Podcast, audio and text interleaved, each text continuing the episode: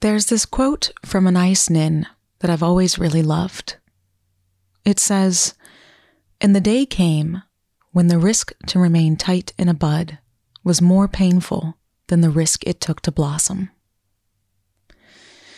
I think this quote says something really important about the rewards that can come from vulnerability. Scary as it may be sometimes, the reward is growth, freedom, healing. The reward is you blossoming. But vulnerability isn't just hard for Black people to express, it's actually dangerous when we do. Because to be free to be vulnerable means you have to be free. Free to go jogging without getting shot. Free to be gay without being beaten. Free to breathe without a knee on your neck. So being vulnerable is actually, usually, something we fear. Unless you're Stephanie Wilson. At least these days. In my home state of Vermont, Stephanie is a prolific dancer and singer. She has this indie soul sound I've always wanted to play over and over again in my home.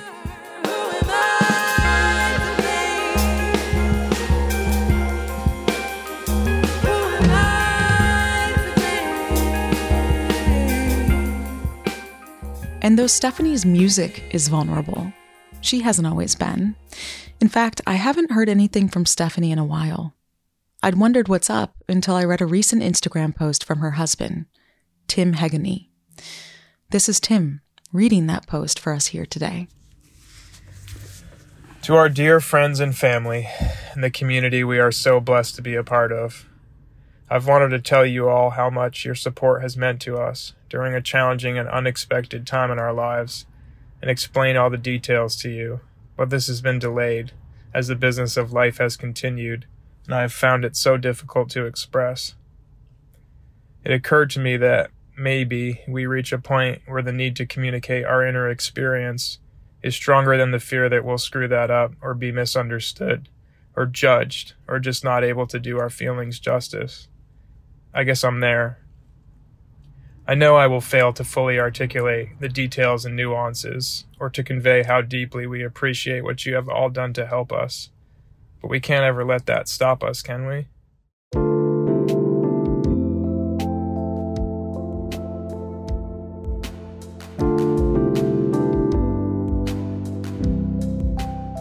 I'm Myra Flynn. Today on the show, Stephanie Wilson's first interview since her double mastectomy and breast cancer diagnosis. The shedding, the blossoming, and the breaking of the generational cycle of secrets she believes made her sick in the first place. From Vermont Public, this is Homegoings. Welcome home.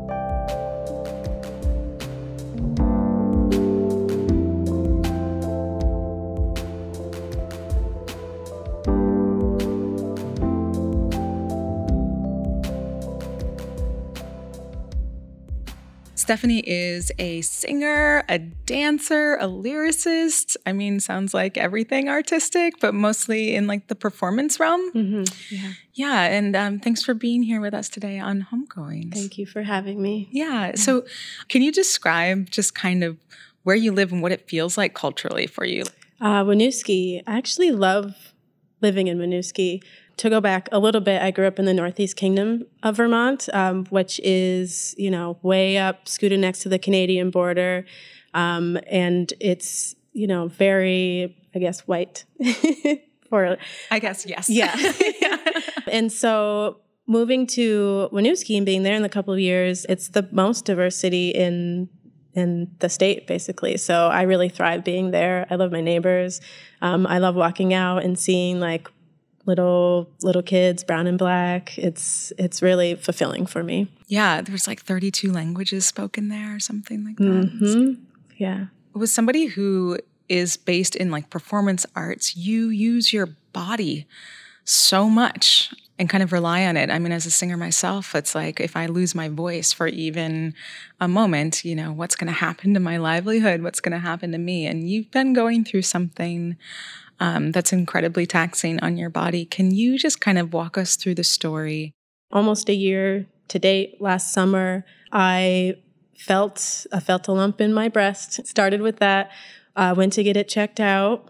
Got referred to UVM, um, and when I went in there, I received an ultrasound. Um, and it actually wasn't my first time dealing with something like that, although I had kind of forgotten because it happened maybe I think about seven years ago. I had been through this, and I had went in, had the ultrasound, and it was nothing.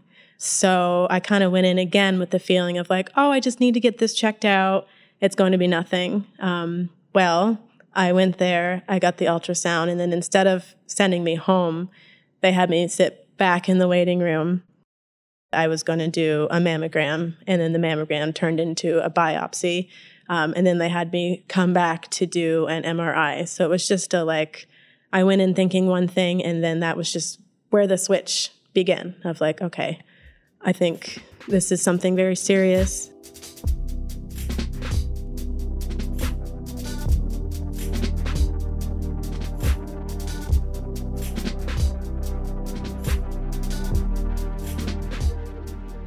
October 3rd was the date that I got the call from Pearl from UVM, um, letting me know that it didn't indeed come back as cancer. And November 11th was my first surgery. Wow. So it's been, I think the other day we were saying, oh, I think the six month mark has like come and gone. That's fresh. It's very fresh. Yeah, six months is fresh.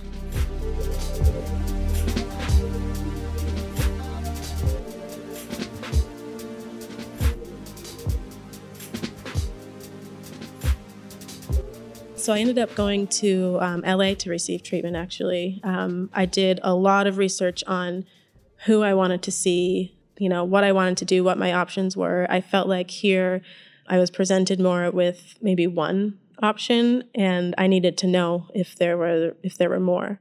You can receive radiation, you can just treat, you know, you can just treat one and then we'll watch the other and you'll come in every 6 months for who knows how long to monitor it. Um, so for my own peace of mind, I knew that I just wanted this like gone out. I didn't want it to come back.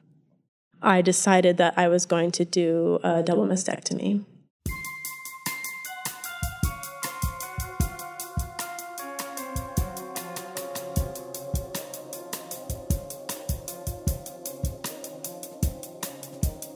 Were you feeling scared or nervous, or how did you feel in that moment?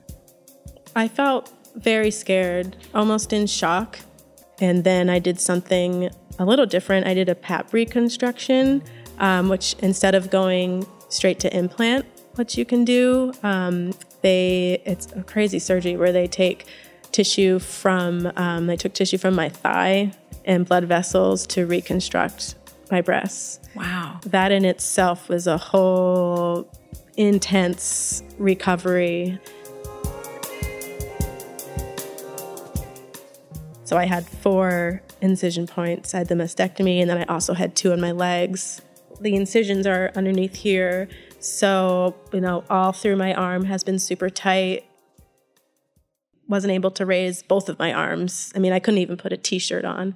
Um, and so, recovery from that, having your arms down, I mean, it doesn't take long with your body being stagnant to lose it. Basically, I lot of, lost a lot of muscle mass.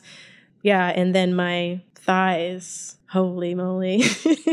really? Um, that was that was difficult because the incisions are right on like my like right on the back of my thigh here. So sitting down like this was not something that was possible. I remember by Christmas, I sat down for like short periods of time. By Christmas, I was able to kind of be walking around and sat down to dinner and was like, okay, I can think I can sit here with a bunch of pillows for maybe like I think I can do 45 minutes before I need to wow. need to get up. If you were to give me a sentence when I ask, how are you doing now? What would it be? It would be I'm hanging in there.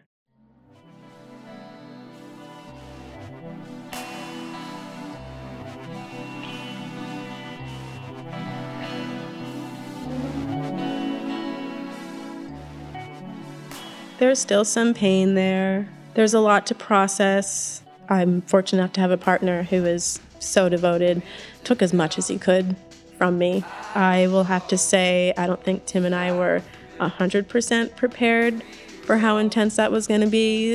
It was a lot. I couldn't get in and out of bed. I couldn't tie my own shoe. I couldn't get dressed. I mean, I was, I mean, you're basically just lying there. Yeah, just helpless, just helpless. Yeah. Completely helpless. So that was another trust fall of like, okay, I just need to like take this help. So I'm just gonna,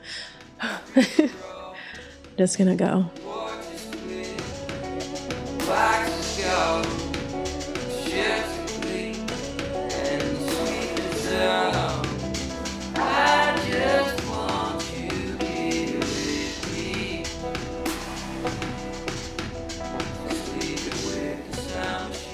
When we come back, Stephanie's journey toward recovery and her ongoing quest for physical, emotional, and generational healing.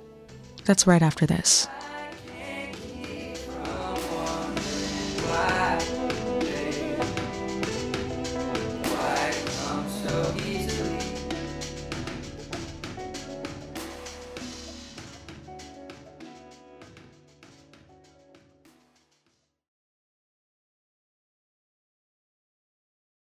Welcome back to Homegoings, a righteous space for art and race. I'm Myra Flynn, and today I'm sitting down with Stephanie Wilson, a Winooski, Vermont based dancer and singer. Six months ago, Stephanie underwent a double mastectomy after receiving a breast cancer diagnosis. So life is looking different for her these days. And I'm feeling really honored to be here with her, not only because this is her first interview since the diagnosis and the surgery, but also because six months ago, she couldn't actually sit down at all. Just her being here with me reminds me to never take anyone's story for granted. When you look in the mirror now with your reconstructed breasts and your double mastectomy, what do you see? It's only recently that I can really look myself in the mirror again. You know, in the beginning when I had the surgery, I couldn't even look down a part of me is gone, and there's some deep grief with that. And, you know, I have such a supportive community that tells me that I am beautiful and I know that I'm beautiful, but it's really hard. It's very hard to look in the mirror and accept this new me. It's still very fresh, and so I'm hoping that I will get there. Um, but it has not. It has not been easy. Um, even the surgery itself, there were complications in the surgery. So I ended up having to have one implant in on one side and then I had the flap in on the other because one of them didn't work. And so I am coming to terms with that. How is how is love with this new body? I feel like that's something that is not talked about and it's something that I also wasn't prepared for. You know, I got this diagnosis and then it was just straight survival mode. And Tim has been by my side the entire time and so kind and so loving and so patient. But I'm I'm almost relearning myself. I hope that in sharing this that other women will also talk about this as well. But it's just a lot to get used to. I you know, there's no feeling there. So that's something that's gone that I'm still mourning the loss of and grieving the loss of. Um, and it's difficult because sometimes, like, there's no other side to it. Like, it's just sad.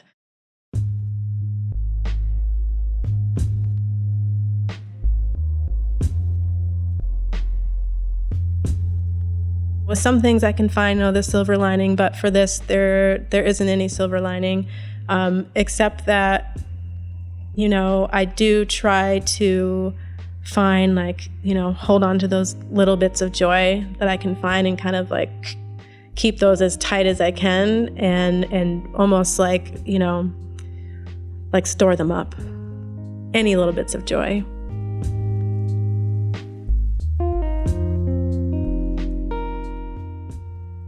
The silver lining is that you're alive. Yes. Yes. The silver lining is that I'm alive. Um, The thing that's tough with that is like sometimes that's, that's not, not enough. enough. You know, I go through these stages of, you know, at least it wasn't this. You know, I, I didn't need chemo or radiation. And so I think about those women who got through all as far as I did and then did need chemo and radiation. And I can get onto this train of like, well, I should be grateful that that didn't happen and I shouldn't feel this way. So it's kind of hard fluctuating through that of being grateful for what I have, but also being incredibly sad for what happened. Yeah, and you're allowed both.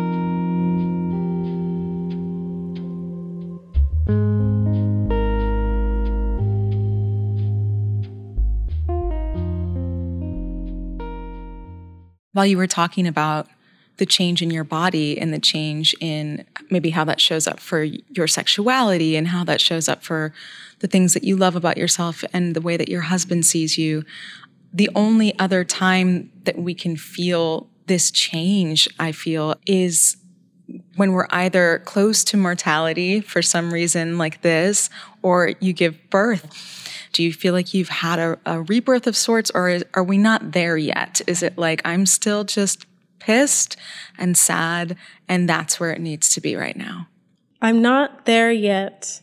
I wouldn't say pissed. I would say I'm just like sad, just describes it perfectly. I felt that like I was like so confident in my sexuality and so confident in myself and um, having to rebuild that um, you know, I was talking with my husband about like, I don't like I don't want to feel like I have to try. Like I want this to be natural. I don't want to feel like I have to work at loving myself. I want to just love myself. What I see when I look at you is somebody who is incredibly strong. You look like you have not missed a beat in the dance world. Seriously. I've been working my butt off for sure. Yeah. Yeah. yeah. yeah you must be incredibly strong um, and tested the limits of your body in ways that you never had before. I went through a lot of PT was very anxious to get back because I love to dance and was very anxious to get my movement back, very anxious to to pick up where I left off. Um, I, in my mind, was like, okay, 12 weeks, I think is what they said for recovery. No, not at all. I'm still recovering.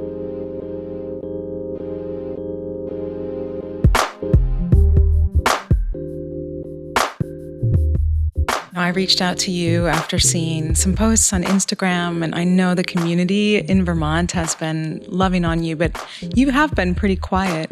Why did you decide to say yes to coming on homegoings? Like, did that feel important to you? It was really hard to even tell anybody. That was something to really kind of show my vulnerability in that way. Um, even some of my closest friends, I kept it from them for a long time. I feel like all through this process, I've been having to trust.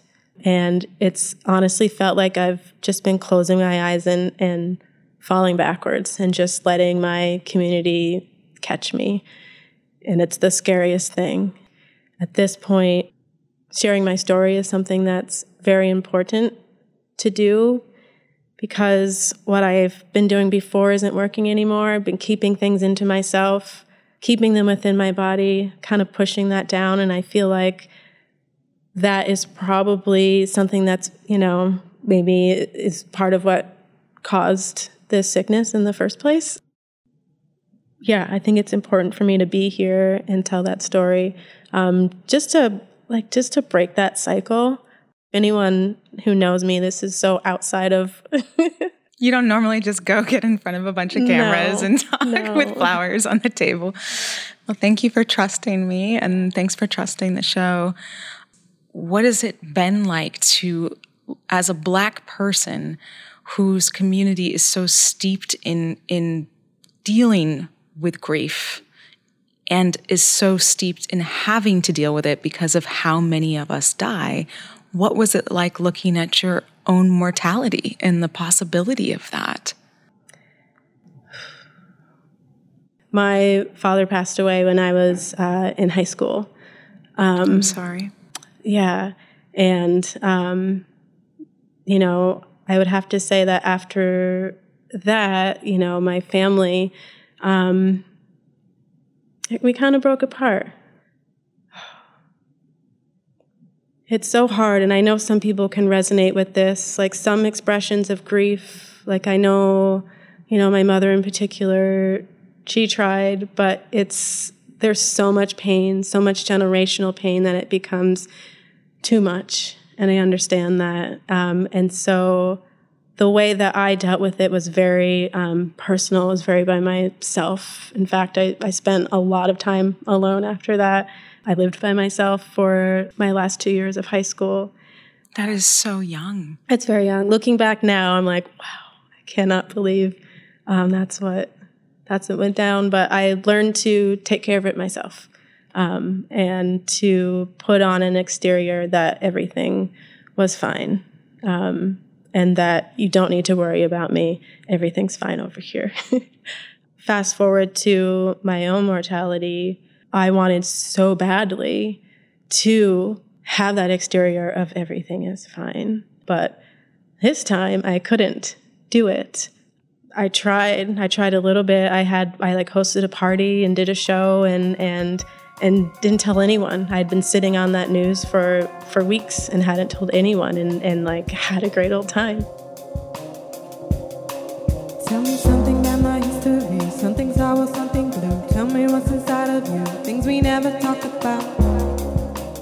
Things that never leave your mouth, like secret name booty that you won't say. Tell me where I come from, why we act this way. But realize soon after that, like this isn't going to work for me like this anymore. I can't do this anymore, which is why I'm here right now. Even like every time that I I talk about this, it almost takes like lifts a weight off of it and takes away some of the power that it's been holding.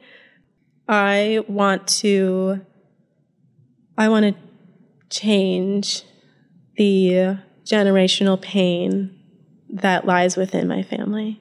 I want to change that simply by like shattering it and be like, here I am. This is my story.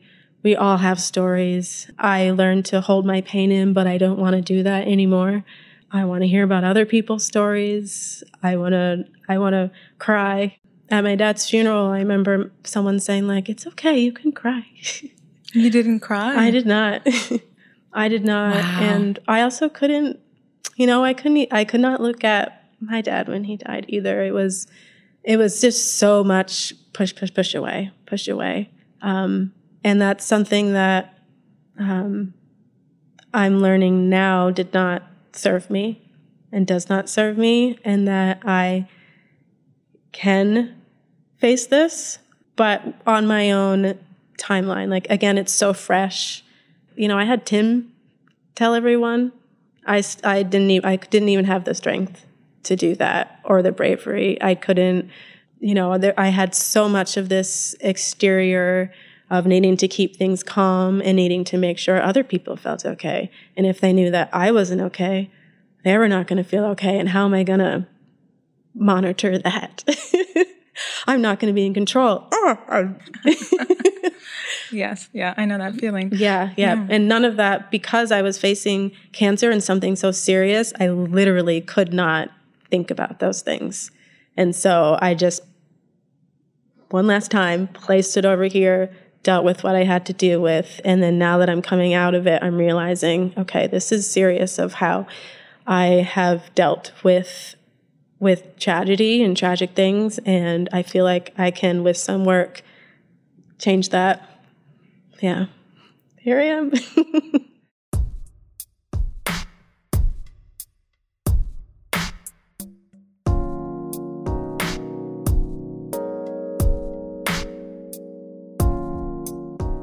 I just think it's so brave to change anything, especially generationally. Yeah. So I think you're incredibly brave.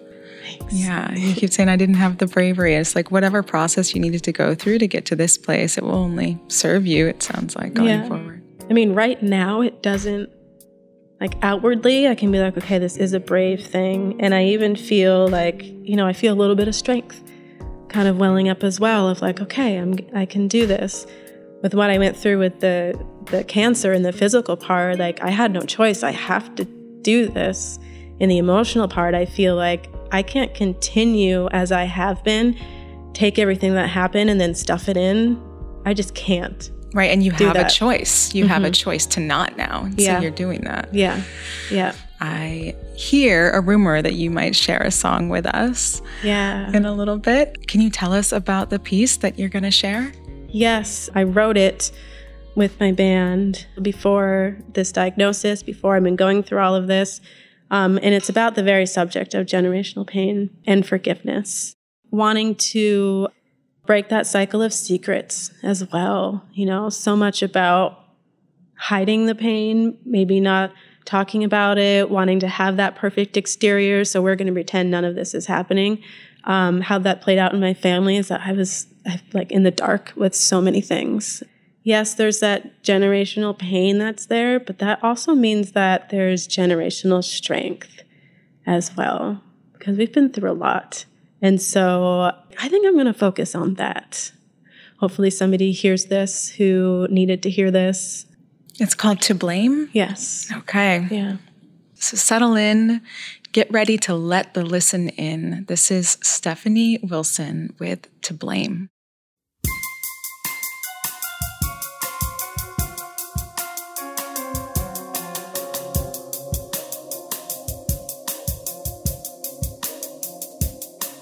Tell me something about my history, something sorrow, something blue. Tell me what's inside of you, things we never talk about, things that never leave your mouth, like secret names, worry that you won't say. Tell me where I come from,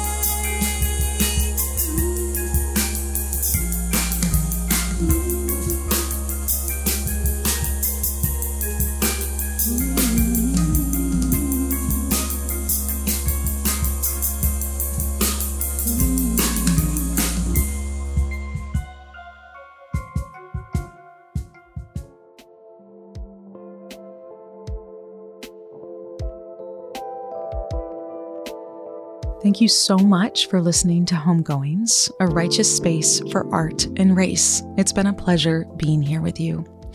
Special thanks to Tim Heaghney, Derek Rice, and Stephanie Wilson, who together make up their band Acqua Mossa. You can find more of their music online, and we also heard quite a bit from the band today as I scored this episode with majority of their music. And double thanks to Derek Rice, who sneaked in some original compositions of his own. Also, this episode is a video. That's right.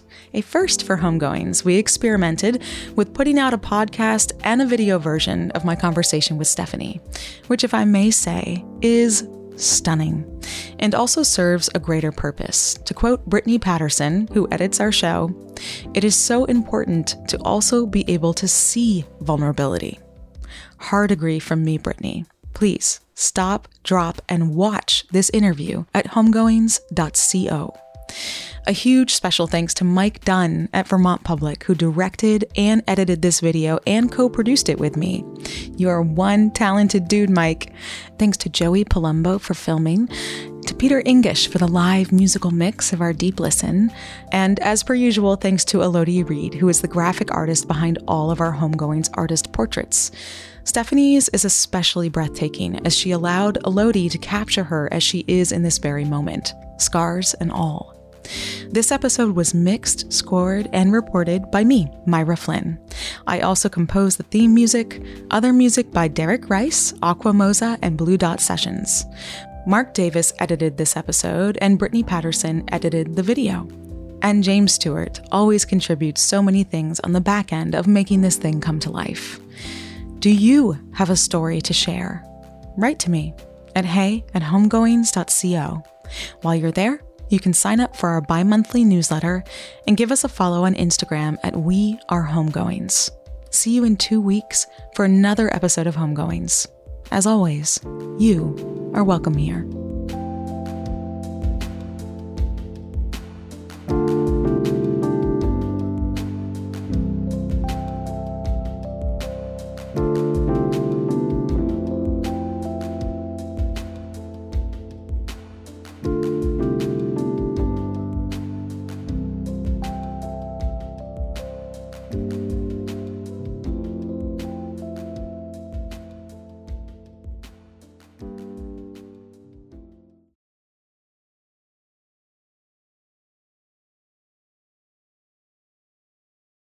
Without going too deep into the wake of it all, I would just say that life is different now.